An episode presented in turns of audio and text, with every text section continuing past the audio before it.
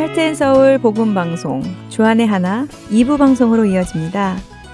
주안의 하나 2부에는 용서의 참 의미를 배우고 용서받은 자에서 용서하는 자로 변화하도록 도움을 주는 프로그램 용서와 은혜의 설교 그리고 원독자의 관점으로 읽어가는 갈라디아서가 준비되어 있습니다. 먼저 용서로 이어집니다.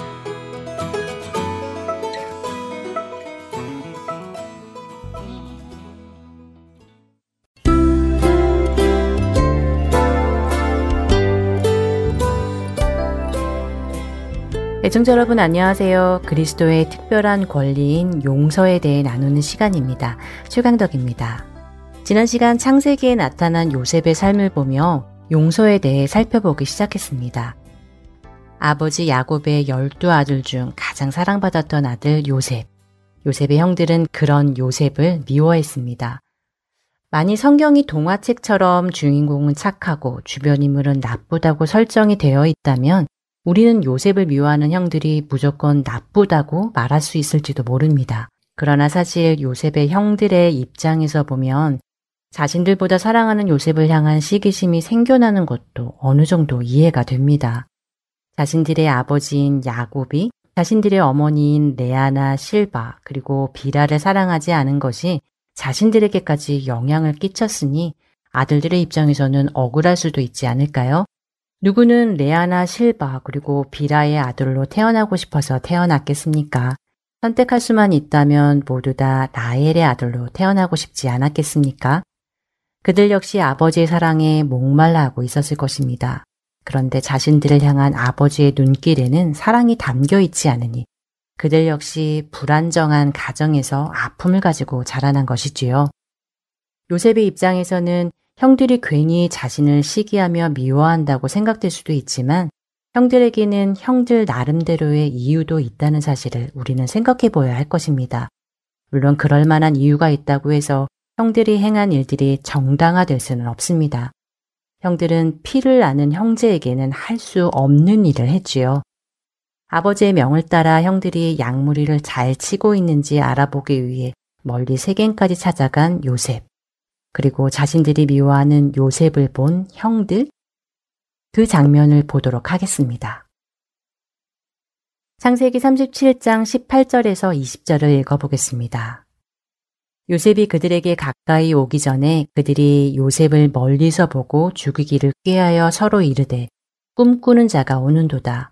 자, 그를 죽여 한 구덩이에 던지고 우리가 말하기를 악한 짐승이 그를 잡아먹었다 하자.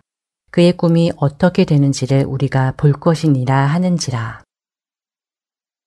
동생 요셉이 다가오는 것을 보며 형들은 무슨 마음을 먹었습니까?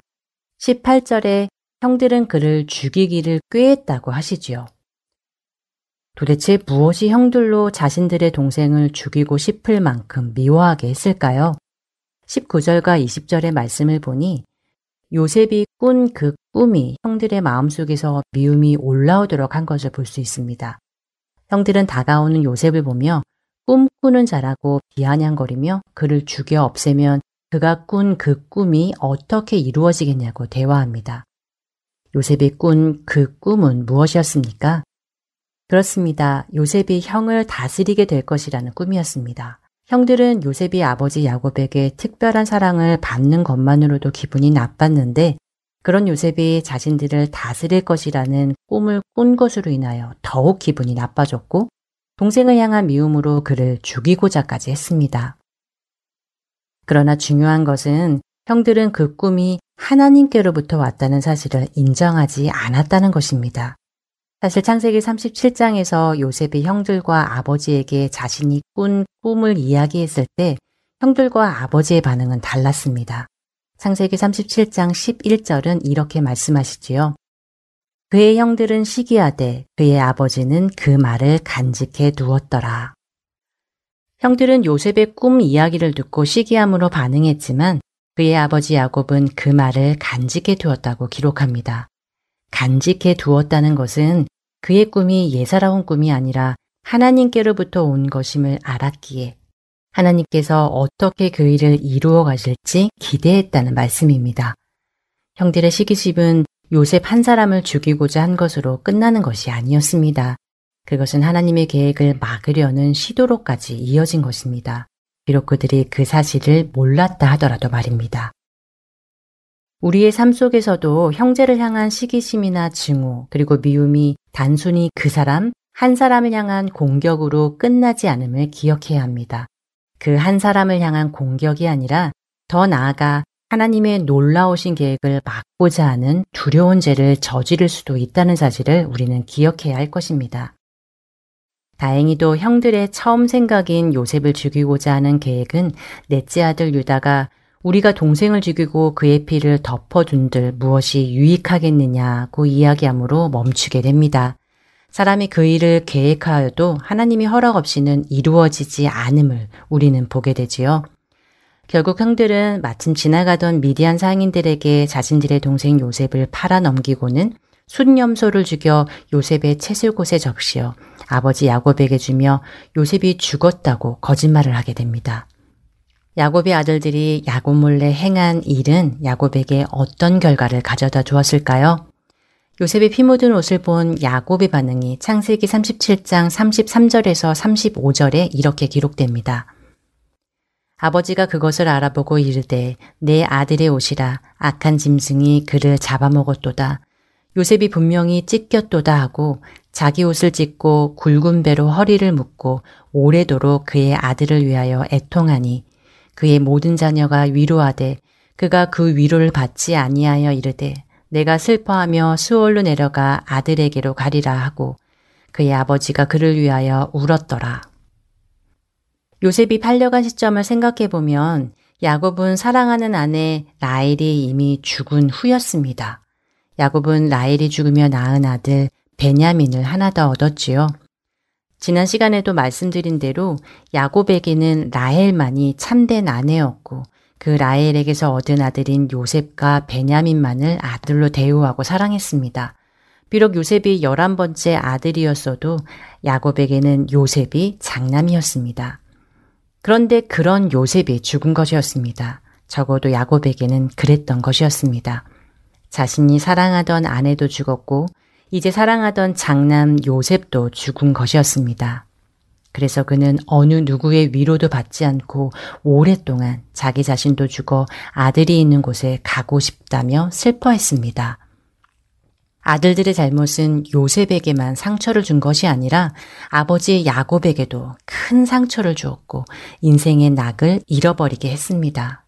그들의 한 일이 과연 용서받을 수 있는 일이라고 생각하시는지요?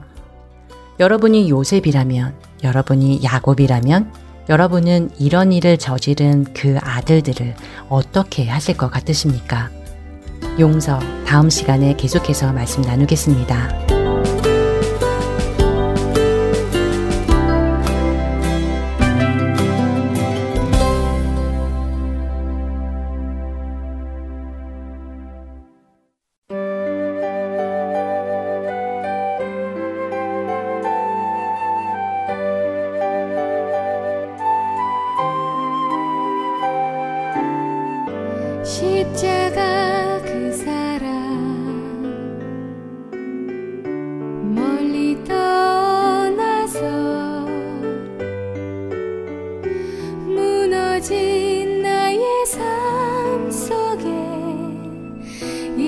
进去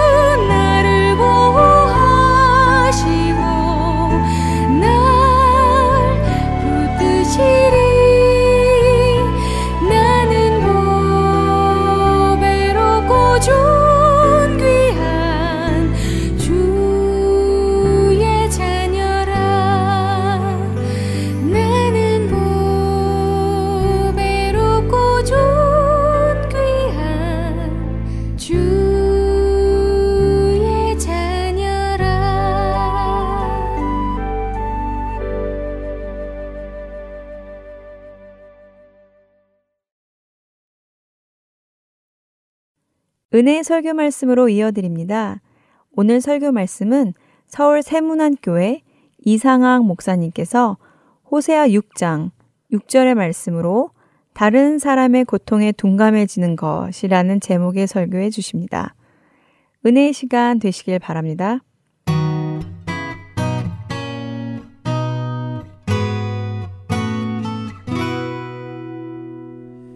하나님께서 오늘 우리에게 주시는 말씀은 호세아서 6장 6절 말씀입니다. 나는 인애를 원하고 제사를 원하지 아니하며 번제보다 하나님을 아는 것을 원하노라. 아멘. 한 아버지가 식당에서 어린 두 자녀에게 얘기를 했습니다. 얘들아, 엄마가 이 음식 만드시느라고 수고하시는 거 절대로 잊으면 안 된다. 그리고 아버지가 밖에서 너희들 위해 땀 흘려 수고하는 것도 늘 고마운 마음을 가져야 돼. 이렇게 얘기를 했습니다. 자녀들에게 감사하는 마음을 갖도록 훈육을 한 것이지요. 이 말을 들은 여섯 살짜리 아이가 얘기를 했습니다. 아빠, 우리 교회 학교 선생님이 그러시는데 하나님이 우리한테 먹을 것, 입을 것, 잘 것 다 주신대요. 하나님께 감사해야 된대요. 이렇게 얘기를 하는 것이죠. 하나님이 주시는 건데 왜 엄마 아빠에게 감사하느냐라는 식이었습니다. 옆에 있는 여동생이 오빠의 말에 맞장구를 쳤지요. 부모는 늘 자녀들에게 하나님 잘 섬기도록 교육을 했기 때문에 이 말이 틀린 것은 아니지만 마음은 개운치가 않았습니다. 왠지 모를 섭섭한 마음이 아직 철부지 아이들 입에서 나오는 말이지만 가시지를 않았던 것입니다. 성도님들, 어디 아직 신앙의 철이 나지 않은 아이들 뿐이겠습니까? 우리가 주님 섬기다 보면 하나님 사랑하고 하나님 섬긴다고 하면서 그 옆에 있는 사람을 스쳐 지나가게 되는 경우들이 왕왕 생깁니다. 신앙이 좋은데 왠지 가슴이 차가워 보이는 경우도 있고, 인간에 대한 애정이 결핍되어 있는 것처럼 보이는 경우도 있습니다. 혹시 내 자신이 그러한 모습이 되어가면 어떻게 하는가? 한번 스스로에게 한번 질문을 해보시죠. 20세기 위대한 설교자였던 영국의 마틴 로이드 존스가 현대 크리스찬이 끊임없이 자신에게 물어야 되는 질문이 있다고 얘기를 했습니다. 나는 신앙인이 되고 난 뒤에 사람이 당하는 고통에 대해서 얼마나 점점 민감해져 가고 있는가? 나는 예수를 점점 알아갈수록 더욱더 사람을 사랑해 가고 있는가? 이 질문을 꼭 물어야 된다고 했습니다. 우리가 갖고 있는 신앙의 중요한 부분을 놓칠 수가 있기 때문인 거죠. 하나님, 저는 하나님 진심으로 사랑하고 하나님께 영광 돌리기 원합니다. 라고 말은 하는데, 하나님이 지금 내 앞에 보내주신 그 어떤 사람의 고통에 대해서는 오히려 둔감해져 있다면 이것은 생각해 볼 부분인 것이지요. 여기서 이 둔감해졌다는 것은 내가 특정한 잘못된 방향으로 반응을 하고 있다는 것을 말하는 것입니다. 첫째로는 정죄하고 판단하는 것입니다. 저 사람이 저런 어려움을 당하는 것은 뭔가 하나님께 지은 죄가 있기 때문일 거야. 하나님이 회개케 하려고 저런 어려움을 주시는 걸 거야. 라고 생각하는 것입니다. 아주 경건한 생각 같지만 참된 경건과는 거리가 멉니다. 욥의 세 친구가 전형적으로 이런 케이스였지요. 욥이 고난을 당하고 있다는 얘기를 듣고는 이 세 친구들이 달려왔습니다. 그리고 욥에 대해서 얘기를 했습니다. 세 친구가 접근 방식은 조금씩 다르지만 이구동성으로 말합니다. 이 세상에 이유가 없이 당하는 고난이 어디 있냐? 모든 사람이 당하는 고난과 불행은 다 이유가 있는 것이다. 너는 깨끗하다고 얘기할지 모르지만 잘 생각해봐. 언젠가 네가 하나님께 범죄한 것이 있기 때문에 하나님이 너를 돌이키게 하시려고 이러한 아픔을 주시는 거야. 이런 식으로 이야기를 한 것입니다. 이 사람들은 인생에서 악인은 벌을 받고 의인은 복을 받는다는 흑백 논리 속에 갇혀 있는 것입니다. 우리가 겸손하게 깨어 있지 않으면 자주 빠지는 함정입니다. 둘째로는 한 사람의 고통을 너무 쉽게 보편화하거나 일반화하는 것입니다. 자네만 그런 고통을 당하는 것이 아니고 모든 사람이 그런 어려움을 당하네. 그것을 통해서 우리는 성장해 가는 것이고 성숙해 가는 것이야. 견뎌내야 돼. 이런 식으로 말하는 거예요.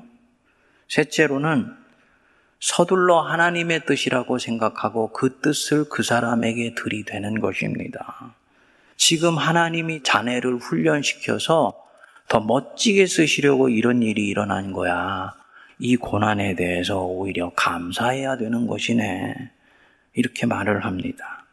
이런 접근은 모두가 다 일정한 신앙에 근거해 있습니다.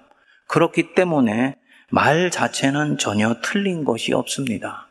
문제는 이 말들이 고난당하고 있는 사람에게는 위로가 되지를 않는다는 것이지요.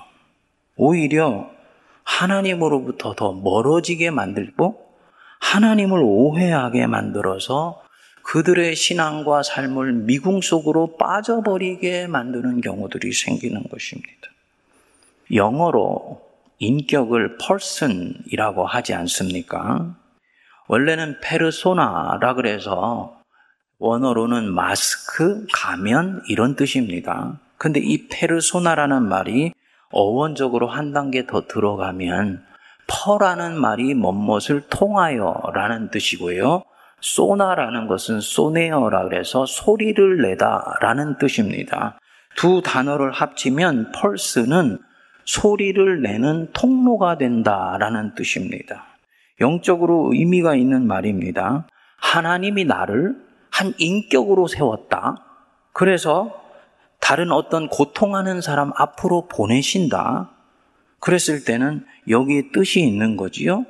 이 말은 하나님이 나를 당신의 소리를 전하는 통로로 사용하신다는 뜻입니다. 나를 통해서 이 사람에게 무엇을 말씀하시고 싶은 것이 있는 거예요. 그것이 무엇이겠습니까? 하나님이 일관되게 우리에게 말씀하시는 것은 한 가지입니다. 내 자녀야, 내가 너를 사랑한다. 네가 지금 그 고통 속에 있을지라도 너는 여전히 사랑받고 있다는 것을 절대로 잊지 않으면 좋겠어. 너 힘내. 너 이것을 잊으면 안 돼. 그것을 이 펄슨 한 인격을 통해서 그 사람에게 말하고 싶으신 것입니다. 나를 통해서 하나님의 사랑을 전하고요. 그래서 그 고통에서 이 사람이 일어나도록 나를 하나님의 소리통으로 사용하시려고 하는 거지요. 그것이 바로 인격이에요. 그런데 내가 미성숙하게 접근을 했어요. 그래서 결국은 그의 삶이 조금도 진전되지 못하거나 오히려 하나님을 잘못 이해하게 만들어서 이 사람의 삶이, 신앙이 미궁 속에 빠져버린다면 하나님이 얼마나 속상해 하시겠습니까? 내가 만일에 진정으로 하나님을 사랑하며 앞으로 더욱더 더욱더 사랑하기를 원한다면 대단히 중요한 부분으로 여겨야 합니다. 어떻게 하면 내가 사람이 당하는 고통에, 고난에 민감하면서도 건강하게 반응할 수가 있을까? 어떻게 하면 내가 하나님이 보내신 명실상부한 인격이 될 수가 있을까? 내가 그분께는 하나님의 선물이 될 수가 있을까? 그리스도인이 어떤 사람의 고통에 민감하게 반응하기 위해서는 그 사람의 고통 자체로부터 출발해 줄 수 있어야 합니다. 무슨 말이냐? 그 사람 안으로 들어가서 바로 지금 여기에 있는 그 사람의 고통을 그 자체로 들어주고 머물러주고 그리고 공감해 주는 거예요. 먼저 판단하지 않는 것을 전제합니다. 일컬어서 안으로부터 밖으로의 방법, inside out method라고 말합니다. 예수님의 방법입니다. 예수님은 당신에게 온 사람들 중에서 구원을 받기 위해서 온 사람에 대해서는 단 한 사람도 실패하신 적이 없습니다. 이유가 있습니다. 주님은 절대로 자기에게 오는 사람의 고통을 정죄하거나 판단하신 적이 없습니다. 죄를 지은 사람이 왔을 때도요. 주님은 보시면 그 사람이 무슨 죄를 지었기 때문에 이 질병이 왔는지 아시죠? 그럼에도 네가 이 고통 겪는 것은 네 죄 때문이야 라고 먼저 말씀하신 적이 없어요. 항상 그 사람의 고통 자체에 깊이 귀를 기울여 주십니다. 한 사람 한 사람의 아픔을 그 자체로 소중히 여기면서 경청해 주십니다. 고통을 소중히 여긴다라는 말이 이상하게 들릴 수도 있습니다만 그의 고통은 그 자신의 것으로 그대로 받아주시는 것입니다. 절대로 이 사람의 고통을 일반화하거나 보편화하지 않습니다. 무슨 뜻이냐? 어, 이 친구 지금 나한테 얘기하는 거 보니까 어저께 그 정오에 왔던 친구하고 똑같은 증상을 보이는데 라고 생각을 하면서 대충대충 듣지 않는다는 거예요. 천하보다 한 영혼이 귀하듯이 그 영혼이 바라는 이 고통을 고유하고 독특하며 그 사람만이 가지고 있는 유일한 고통으로 받아주시는 것입니다. 그러니까 그 사람 자신만이 가진 아픔처럼 들어주시고 그 고통에 머물러 주세요. 그리고 여기서 한 걸음 더 나아가서 그 고통 속에 깊이 들어가셔서 함께 아파하십니다. 죽은 나사로의 누이가 우는 것을 보시고 예수께서 눈물을 흘리셨다 그랬지요. 저는 처음에 복음서를 읽을 때 이 예수님의 이 반응이 이해가 되지 않았습니다. 그렇지 않습니까? 주님이 왜 우시나요?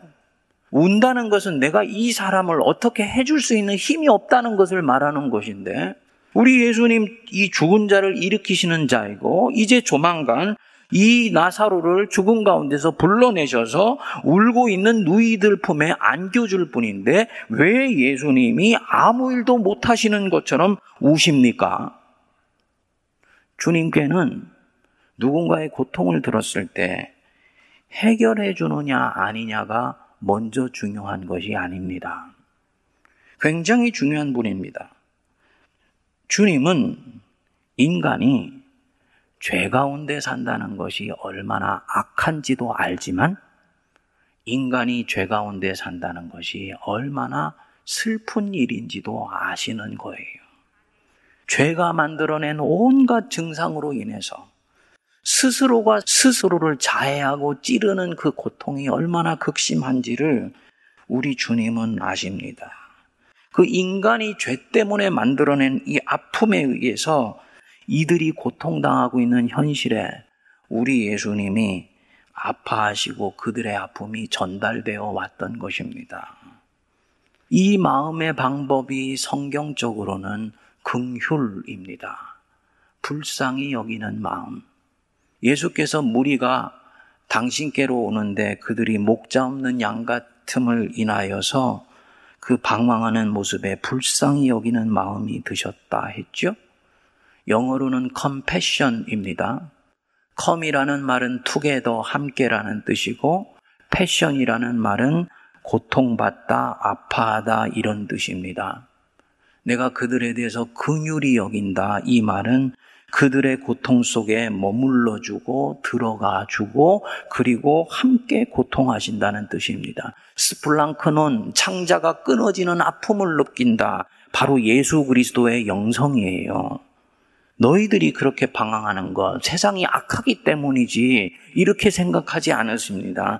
너희가 지은 죄가 많기 때문이지, 이제 빨리 내게 와서 회개하고 돌이키라고 하는 거야. 너 힘들지? 하나님이 훈련하시는 거니까 염려마 이렇게 그들의 아픔을 대충 갈무리하고 가시지를 않습니다. 진단하고 처방책 내리는 것이 그분께는 우선이 아니십니다. 하나님이시기 때문에 그렇게 말씀하셔도 정당한데 그렇게 생각하시지 않습니다. 심판자이시면서도 한 번도 당신을 그 자리에 앉히신 적이 없습니다.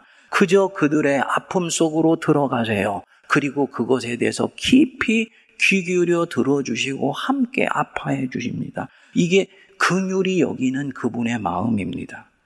마태복음 12장에 보면 예수께서 제자들과 함께 밀밭 사이로 지나가시는 장면이 나오지요. 제자들이 시장하여 이삭을 잘라 먹었다 그랬습니다. 바리새인들이 이를 보고 대뜸 예수께 물었지요. 당신의 제자들이 안식일에 하지 못할 일을 하나이다. 안식일에 하면 안 되는 일이 39가지가 있는데 그 중에 하나가 들에 나가서 일하는 것, 수확을 거두는 것입니다. 이 바리새인들의 눈에는 제자들이 지금 수확하고 있는 것으로 비친 것이지요. 예수님이 제자들을 변호했습니다. 나는 자비를 원하고 제사를 원하지 아니하노라 하신 뜻을 너희가 알았더라면 무죄한 자를 정죄하지 아니하였으리라. 지금 예수님이 당신 제자이기 때문에 감싸고 도는 것이냐? 그게 아니에요. 바로 이것이 예수님이 모든 사람을 대하는 마음입니다. 한글 성경에는 이 12장 1절에 제자들이 시장하여 이렇게 나오죠. 배가 고팠다 이 뜻인데 이 당시는 하루 세 끼를 장담할 수가 없는 때 아니었습니까?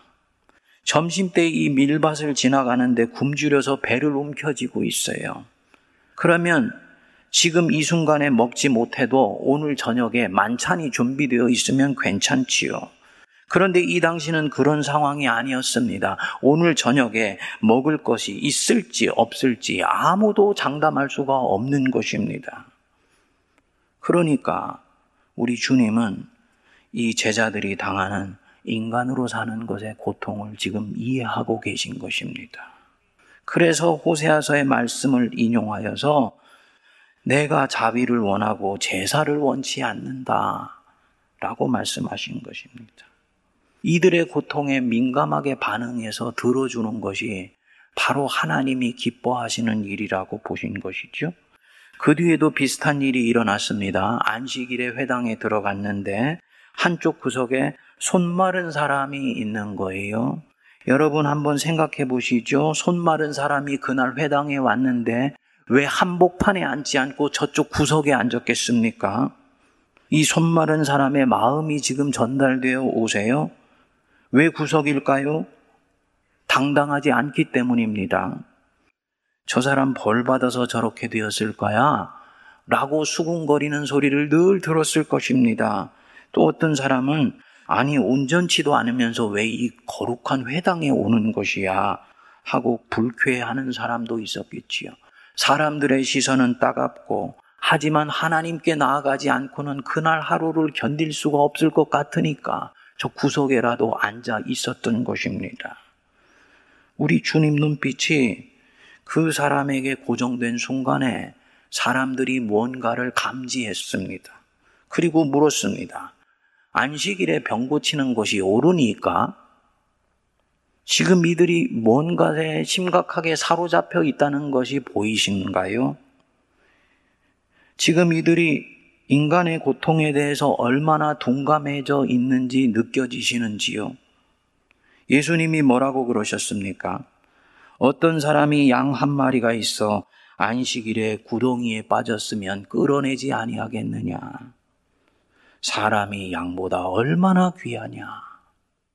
우리 예수님이 얼마나 사람을 존귀하게 대해 주시는지, 그때도 지금도 우리 한 사람 한 사람을 귀하게 여겨주시고, 사랑해주시고, 품어주시고 계십니다. 믿으시기 바랍니다. 이때 예수님의 이 말을 듣는 그 손 마른 사람, 무슨 생각이 들었을까요? 아마도 자기가 이 회당에 온 뒤 처음으로, 아, 이분은 내 인생에 태워진 무거운 짐의 무게를 아는 분이다. 이분은 고통의 멍해를 이해하고 있는 분이야. 이렇게 느끼지 않았을까요? 이 회당에 온 일에 처음으로 자신이 용납받고 있다는 것, 수용받고 있다는 것 느끼지 않았겠습니까? 하나님이 자기 같은 사람도 사랑하신다고 그때 처음으로 확신하게 되지 않았을까요? 바리새인들을 통해서 배웠던 하나님과는 전혀 다른 종류의 하나님을 예수 그리스도께서 지금 소개하고 있는 것을 느끼지 않았을까요? 하나님이 나 같은 사람도 사랑하시고 있구나. 그는 육신이 낫기 전에 이 육신의 질병으로 인해서 얻게 된 마음의 병을 이미 치유받고 있는 것입니다. 이 사람은요, 이것으로 충분한 사람입니다. 자기가 받아들여졌으니까. 그런데 예수님께는 이 사람에게 주실 은혜가 또 있으십니다. 영과 육과 혼 전체가 구원받는 것이 하나님의 뜻이기 때문입니다. 네 손을 내밀라 하시니 그가 내밀매 다른 손과 같이 회복되어 성하더라.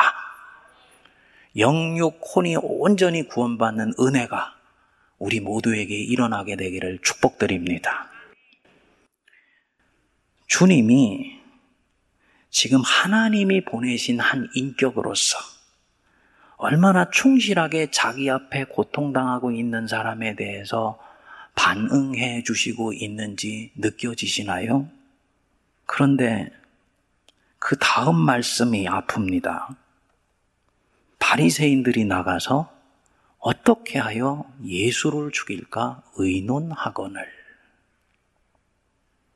오랜 질병으로 고통하는 사람이 나았는데 그것에 대해 기뻐하는 마음이 들지를 않습니다.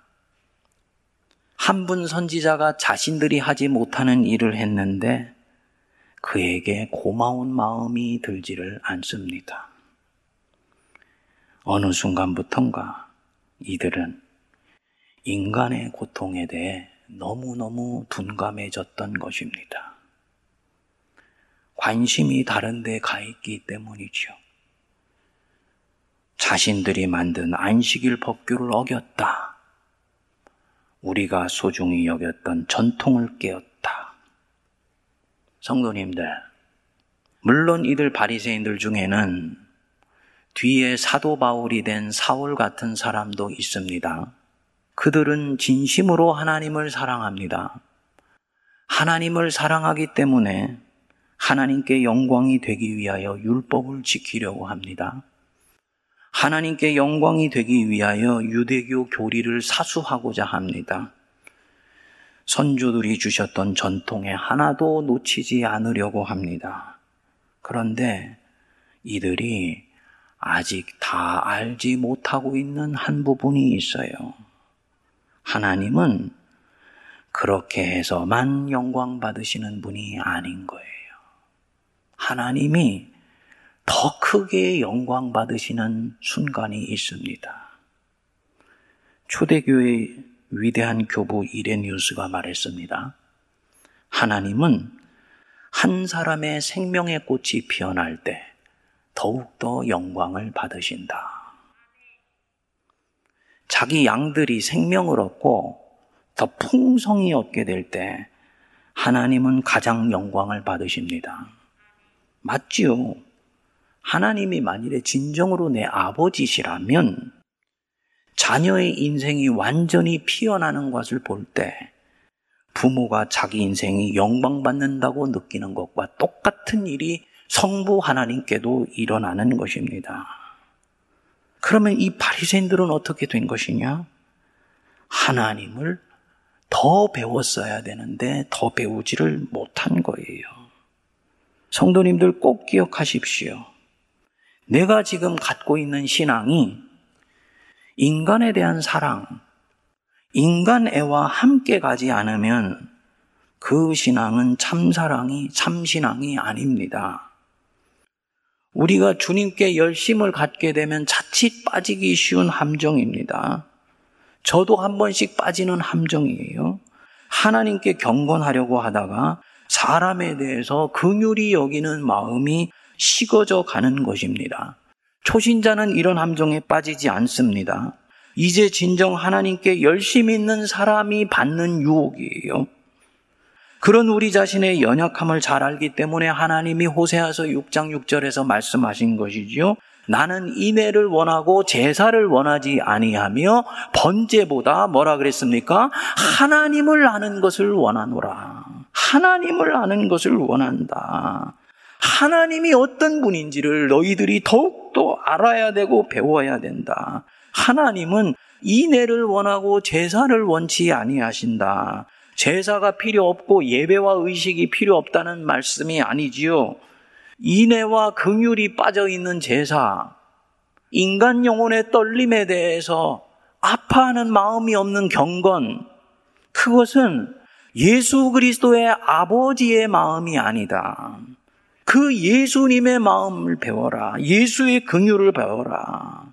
너희 안에 이 마음을 품으라 곧 그리스도 예수의 마음이니 예수 믿는 사람들이 이것 배워야 된다는 것입니다. 빅터 프랭클이라고 있습니다.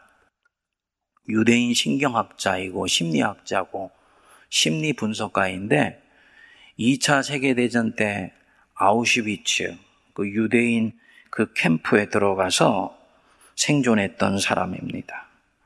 아우슈비츠에서 겪은 삶을 엮어서 죽음의 수용소에서라는 책을 냈지요. 인간이 어떻게 다른 인간에게 대해서 그토록 잔인할 수 있는지 그 심리 기절을 잘 읽어내었습니다.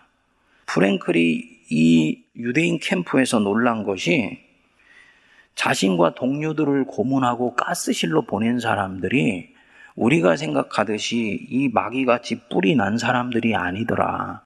지극히 평범하고 일상 가운데 사는 사람들이더라는 것입니다. 하루는 자신이 고문 기계로 고문을 당하는 동안에 두 독일 군인이 그 옆에서 대화하는 장면을 듣게 되었습니다. 그런데 이들이 아이들 학교 보내는 이야기, 가정에서 아내와 있었던 이야기들, 친구들과의 관계에 대한 이야기들, 지극히 평범하고 소박한 삶을 나누더랍니다. 그리고 이것이 이 심리학자를 놀라게 한 것입니다. 더욱 놀라운 것은 이들이 신실한 루터교 그리스도인들이더라는 것이지요. 인류 역사 이래 최악의 고통을 당한 유대민족의 한 사람의 눈으로 볼 때 납득되지 않더라는 것입니다. 자신이 설사 예수를 그리스도로 믿는 사람은 아니지만 성경에 나오는 예수는 인간을 한없는 긍휼로 대해 주었는데 그를 주님이라고 믿는다는 자들이 왜 예수와는 전혀 상관없이 심지어는 더 혹독하게 인간을 대하게 되는가? 2차 대전이 끝난 이후에 그가 한 이 증언은 세계의 개신교인들에게 엄청난 충격과 부끄러움을 안겨다 주게 됩니다. 제사가 인애와 긍휼을 동반하지 않을 때 어떤 참혹한 결과를 가져오게 되는지를 예수님이 경고하셨고 그 경고를 혹독한 대가를 치르고 받아들이게 된 것입니다. 성도님들, 이때까지는 우리가 어떤 생각으로 인생을 살아왔건, 교회 안에 있는 서로가 서로를 대했건, 한 사람이 당하는 고통에 대해서 판단하는 것을 멈추실 수 있게 되기를 바랍니다. 내 앞에 있는 한 사람의 고통에 대해서 선생된 입장에서 말하는 것을 삼가하실 수 있기를 바랍니다. 물론 어떤 사람이 지은 죄, 그것 때문에 그가 고통당할 수 있어요. 그런데 그것은 하나님이 그에게 가르쳐 주실 일입니다. 성경을 읽는 동안에 깨닫게 해주실 수도 있고, 기도 속에서 그가 들을 수도 있습니다. 하나님이 그에게 하실 말씀을 대신해서 하려고 설교자가 강대상에서 말해야 되는 부분을 판단자가 되어서 말하고 싶은 그 유혹, 그건 내려놓으셔야 됩니다. 그래야 이 사람이 하나님이 그 고통받는 사람에게 보내는 인격이 되어서 하나님의 사랑을 신실하게 전하는 통로로 사용될 수가 있습니다. 그리스도께서 지금도 우리 한 사람 한 사람의 아픔을 진지하게 들어주시고 품어주시고 계시지 않습니까?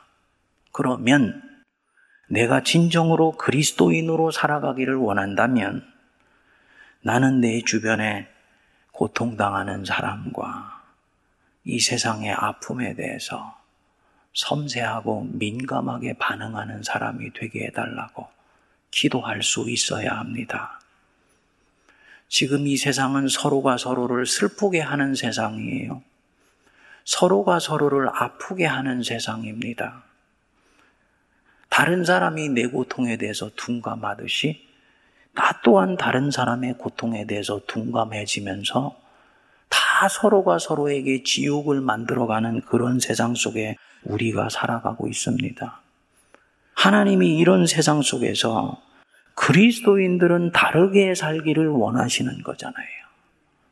너희 안에 이 마음을 품으라 곧 그리스도 예수의 마음이니 나는 내 백성들을 보면서 창자가 끊어지는 아픔을 느끼는데 너는 네가 가지고 있는 온갖 생각 때문에 그들이 가지고 있는 아픔이 너에게 전달되어 오지를 않는구나. 우리 주님이 얼마나 속상해 하실까요? 그 고통당하는 사람, 나라는 인격을 통해 하나님이 지금 이 사람을 얼마나 사랑하시는지를 온전히 깨닫게 되는 아름다운 역사가 일어나게 되기를 바랍니다. 그렇게 해서 하나님은 나를 통해서 영광을 받으시는 것입니다. 하나님께 더욱더 온전한 영광을 올려드리는 우리 모두가 되시기를 바랍니다. Thank you.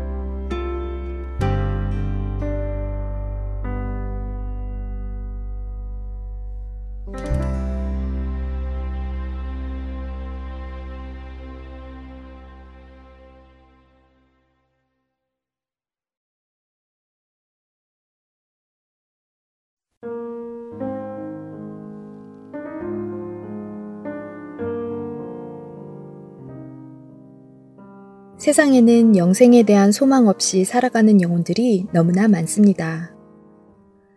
하트앤 서울 복음 방송은 절망 가운데 살아가고 있는 이들에게 진정한 소망이신 예수님을 전하는 메신저입니다. 열방에 흩어져 길을 잃고 소망 없이 살아가고 있는 영혼들에게 예수 그리스도의 생명을 전합니다. 이 귀한 사역에 방송 원고로, 목소리로 번역, 기도와 후원 등 여러 모양의 동역으로 참여하기 원하는 분들은 전화번호 602-866-8999로 연락 주시기 바랍니다.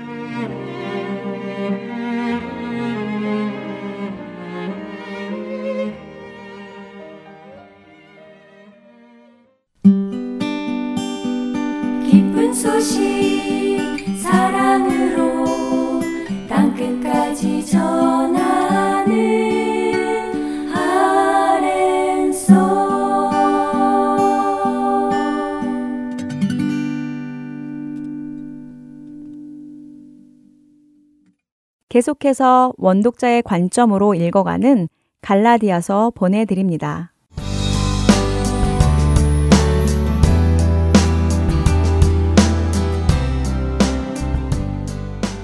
하렌서울 복음방송 청취자 여러분 안녕하세요. 원 독자의 관점으로 읽어가는 갈라디아서 성경 공부의 최순환 목사입니다. 오늘 갈라디아서 2장을 마무리하면서 이 성경 공부를 시작하면서 말씀드렸던 당시 갈라디아 교회의 상황을 간략하게 다시 한번 말씀드리는 것이 지금까지의 내용을 이해하는데 도움이 될 것 같습니다. 바울이 갈라디아 지역에 복음을 전하고 떠난 후 얼마 되지 않아서 복음을 받아들였던 갈라디아 성도들은 그들 가운데 가만히 들어온 거짓 교사들의 교란으로 신앙이 흔들렸습니다. 갈라디아 성도들은 바울이 전한 복음으로 인해 그리스도의 은혜를 체험했고 그리스도를 믿음으로 의롭게 되었다고 생각하고 있었는데 그들의 육신은 계속 죄 가운데 거하고 유혹받고 범죄하자 자신들이 제대로 믿고 있는 것인지 혼란에 빠졌습니다. 거짓 교사들은 이 틈을 노리고 그리스도만으로는 충분하지 않고 거기에 더해서 할례도 받아야 하고 율법의 행위를 통해 자신을 점검해야 한다고 갈라디아 성도들을 교란합니다. 그러자 바울이 정말 이상하게 여길 정도로 갈라디아 성도들은 너무 쉽게 거짓 교사들의 교란에 넘어가 그들이 전하는 다른 복음을 따르게 되었고 할례와 율법, 절기 등을 지킴으로 인해 마음의 위안도 얻고 스스로 의로움을 향해 나아간다고 착각하게 되었습니다. 하지만 그들이 율법을 지키고 할례를 받고 절기를 지키면서 얻고 있는 것은 정죄함 뿐입니다. 율법을 지키면 지킬수록 죄인으로 정죄감만 더해갑니다. 늘 무거운 율법의 짐을 지면서 진정한 자유함을 누리지 못하고 있습니다. 매일 종교적인 행위는 하는데 마음속에는 항상 정죄감만 있습니다. 죄책감만 있습니다. 그리스도로 인한 자유인으로 사는 것이 아니라 종의 멍에를 메고 살고 있는 것입니다. 바울은 누구보다 이 사실을 잘 알고 있었습니다. 왜냐하면 바로 자신이 이 율법에 대해서 누구보다 열심이었고 심지어 그리스도인들을 핍박하는 데 앞장섰던 사람이었습니다. 그러나 바울은 그리스도를 체험한 이후 율법의 행위를 통해서 의롭다 하심을 얻는 것이 아니라 오직 예수 그리스도를 믿음으로 말미암아 의롭게 된다는 즉 오직 복음 안에서만 참된 자유를 누릴 수 있다는 것을 깨닫게 되었습니다. 그래서 바울은 다른 복음에 미혹되어 복음 안에서 누릴 자유를 잃어버린 갈라디아 성도들에게 편지를 씁니다. 자신의 개인적인 간증을 포함해서 디도에게 억지로 할례를 받게 하지 않았던 일, 베드로의 외식에 대해서 베드로를 책망한 사건 등을 끄집어내서 사람이 의롭게 되는 것은 율법의 행위가 아닌 오직 예수 그리스도를 믿음으로 말미암는다고 말하고 있는 것입니다. 바울은 그리스도를 믿음으로 의롭게 된 이후 자신이 추구했던 모든 율법적 행위를 헐어버렸고 무너뜨렸고 해버렸기에 더 이상 율법으로 정점을 받지 않고 무엇보다 자신이 모든 것으로 여겼던 그 율법에 대해서 죽었기에 이제는 하나님에 대하여 살려 한다고 말하고 있는 것을 지난주에 살펴보았습니다. 다시 한번 갈라디아서 2장 19절 말씀을 읽겠습니다. 내가 율법으로 말미암아 율법에 대하여 죽었나니 이는 하나님에 대하여 살려 함이라. 이 구절에 쓰인 율법으로 말미암아라는 표현은 율법을 통하여라고 번역하는 것이 좀 더 이해하기 쉬울 것 같습니다. 율법을 통하여 율법에 대하여 죽었다는 것은 과거의 바울이 율법 안에서 율법적 행위를 통하여 의롭다함을 받아보려고 열심히 했지만 오히려 그 율법으로 말미암아 정죄 의식만 커지고 자신은 절대로 그 율법을 다 지킬 수도 없고 지킬 수 있는 사람이 단 한 사람도 없다는 사실을 발견했습니다. 그래서 바울이 율법에 대하여 죽을 수 있었던 근본 원인은 율법에 있었다는 것을 설명하고 있는 것입니다. 그런데 바울은 여기서 자신이 율법에 대하여 죽은 이유가 하나님에 대하여 살기 위해서라고 합니다. 그렇다면 율법에 대하여 죽고 하나님에 대하여 산다는 것은 무엇입니까? 그것은 바로 20절에 나오는 그리스도와 함께 십자가에 못 박히는 것입니다. 갈라디아서 2장 20절입니다. 내가 그리스도와 함께 십자가에 못 박혔나니 그런즉 이제는 내가 사는 것이 아니요 오직 내 안에 그리스도께서 사시는 것이라. 이제 내가 육체 가운데 사는 것은 나를 사랑하사 나를 위하여 자기 자신을 버리신 하나님의 아들을 믿는 믿음 안에서 사는 것이라. 그리스도와 함께 십자가에 못 박혔다는 것은 그리스도와 함께 죽었다는 것입니다. 바울은 율법에 의해 죽은 것이 아니라고 합니다. 율법에 의해 죽으면 정죄함을 받아 죽은 것입니다. 하지만 바울은 그리스도와 함께 죽었고 그리스도와 함께 죽었기 때문에 이제까지 자신이 메고 있었던 모든 율법의 행위와 요구들로부터 자유와 해방을 얻게 되었습니다. 그리고 바울은 자신이 그리스도와 함께 십자가에 못 박혔으니 이제는 자신 안에 자신이 사는 것이 아니라 그리스도께서 사시는 것이라 말하고 있습니다. 이 의미는 십자가 위에서 율법의 모든 요구를 완성하시고 죽으셨다가 다시 부활하신 그리스도 안에서 새로운 삶을 얻게 되었다는 의미입니다. 그리스도의 은혜를 체험했기에 그리스도가 내 안에 계시기에 이제는 그리스도를 믿는 믿음으로 사는 길만이 남아있다는 것입니다. 그래서 바울은 21절에서 이렇게 말합니다. 내가 하나님의 은혜를 패하지 아니하노니 만일 의롭게 되는 것이 율법으로 말미암으면 그리스도께서 헛되이 죽으셨느니라. 바울은 그리스도께서 십자가 위에서 율법의 모든 요구를 완성하시고 죽으신 것과 자신이 그 죽으심과 함께 그리스도의 부활에 동참해서 그리스도 안에서 새로운 삶을 얻게 된 이 기적적인 일에 대해서 하나님의 은혜로 묘사합니다. 그렇습니다. 하나님께서 그리스도를 십자가에서 죽이심으로 인해 우리를 의롭게 하시고 우리가 그 아들을 믿게 된 것은 전적으로 하나님의 은혜입니다.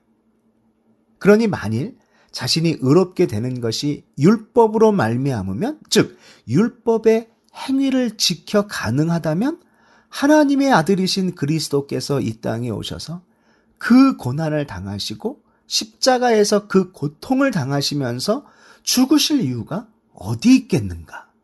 라는 의미를 담고 있습니다.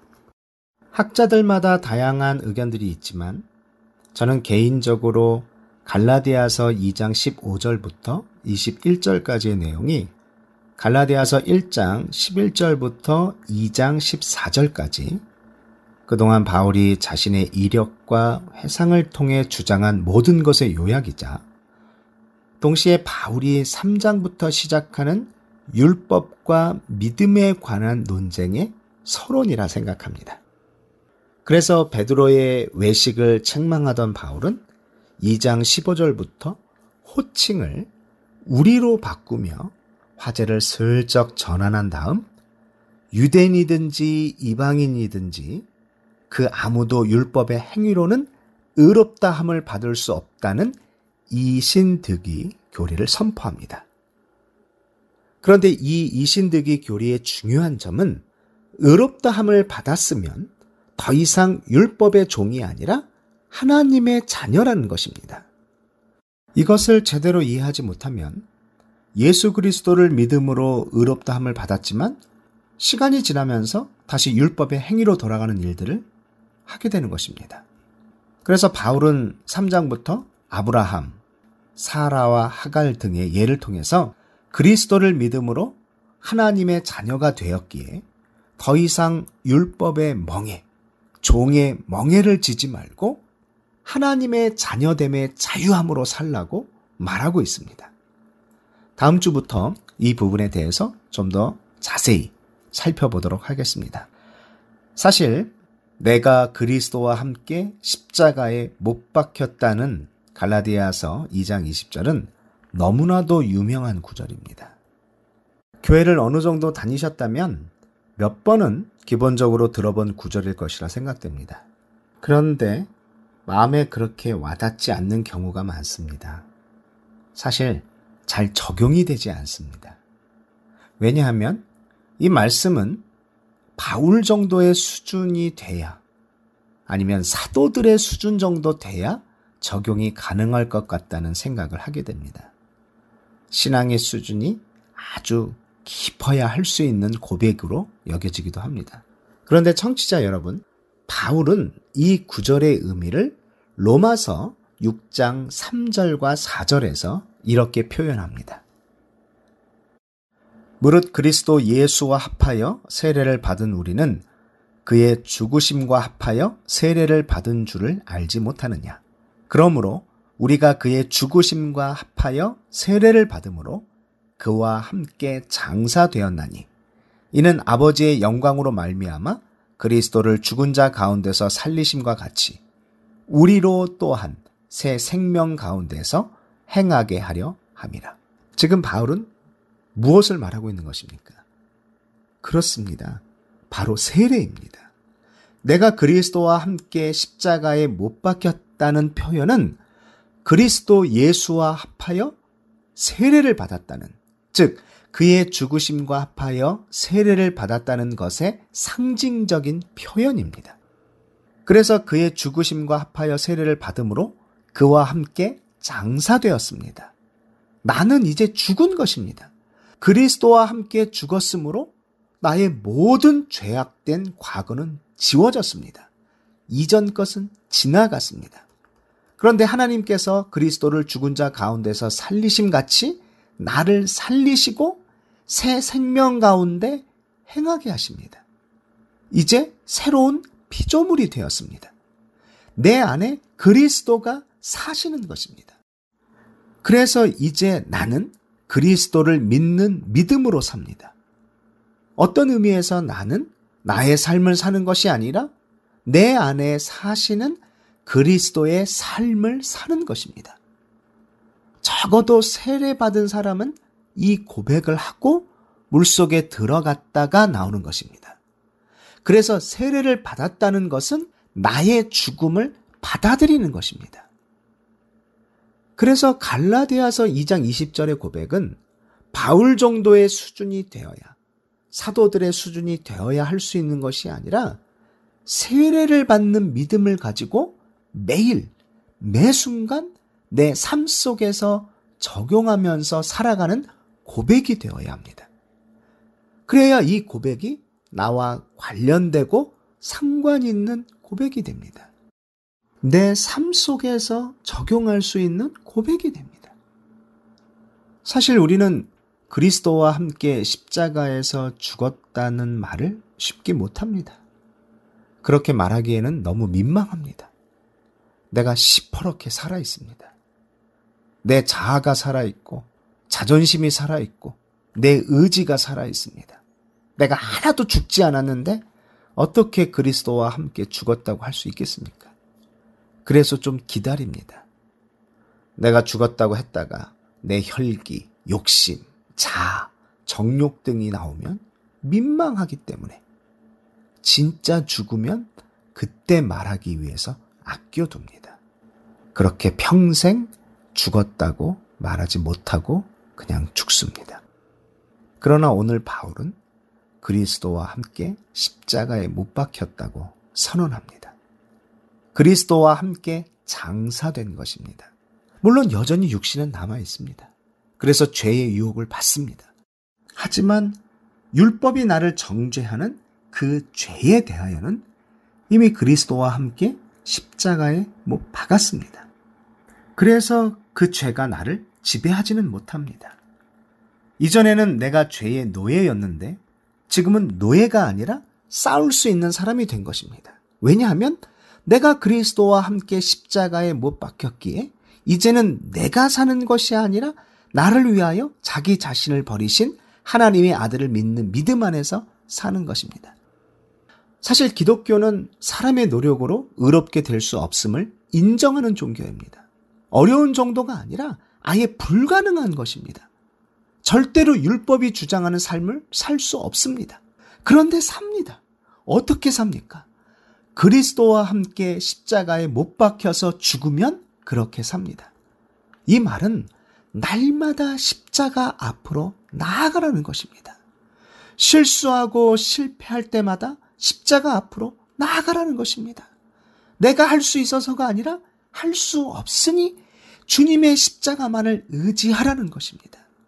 내가 나의 죽음을 받아들이고 삶의 초점이 그리스도께 향하는 순간, 사단의 가장 강력한 무기, 즉, 죽음으로 위협하는 협박이 통하지 않게 됩니다. 왜냐하면 나는 이미 죽었기 때문입니다. 우리는 종종 죽는 것은 아주 비장한 결단을 동반해야 한다고 생각합니다. 이러한 말씀을 듣고 나면, 그래, 죽어야 해. 내가 아직도 너무 살아있어. 라며 비장하게 다시 죽을 각오를 합니다. 그러나 그게 쉽지도 않고 살아가면서 자주 잊어버리게 되는 것이 사실입니다. 그 이유 중에 하나는 내가 해야 하는 일이라고 생각하기 때문입니다. 내가 내 자신을 죽여야 한다고 생각하기 때문입니다. 어찌 보면 이러한 생각도 여전히 내가 아직도 살아있 기에 하는 것이 아닌가 하는 생각을 해봅니다. 그리스도와 함께 죽는다는 것은 그 초점이 모두 그리스도에게 맞추라는 의미라고 생각합니다.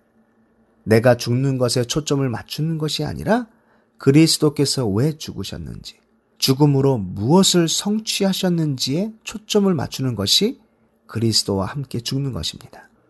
그리스도께서 죽으신 이유, 즉, 우리에게 구원을 주시고 하나님과 화목시키시고 참된 자유를 주시기 위해서 죽으셨다는 사실에 초점을 맞추기 시작하면 그 은혜가 계속 우리를 붙들어 주시고 죽을 힘을 주십니다. 그리스도께 초점을 맞추다 보면 내 성질도 욕심도 자만도 죄의 유혹도 그 힘을 잃습니다. 그래서 그리스도와 함께 다시 살아갑니다.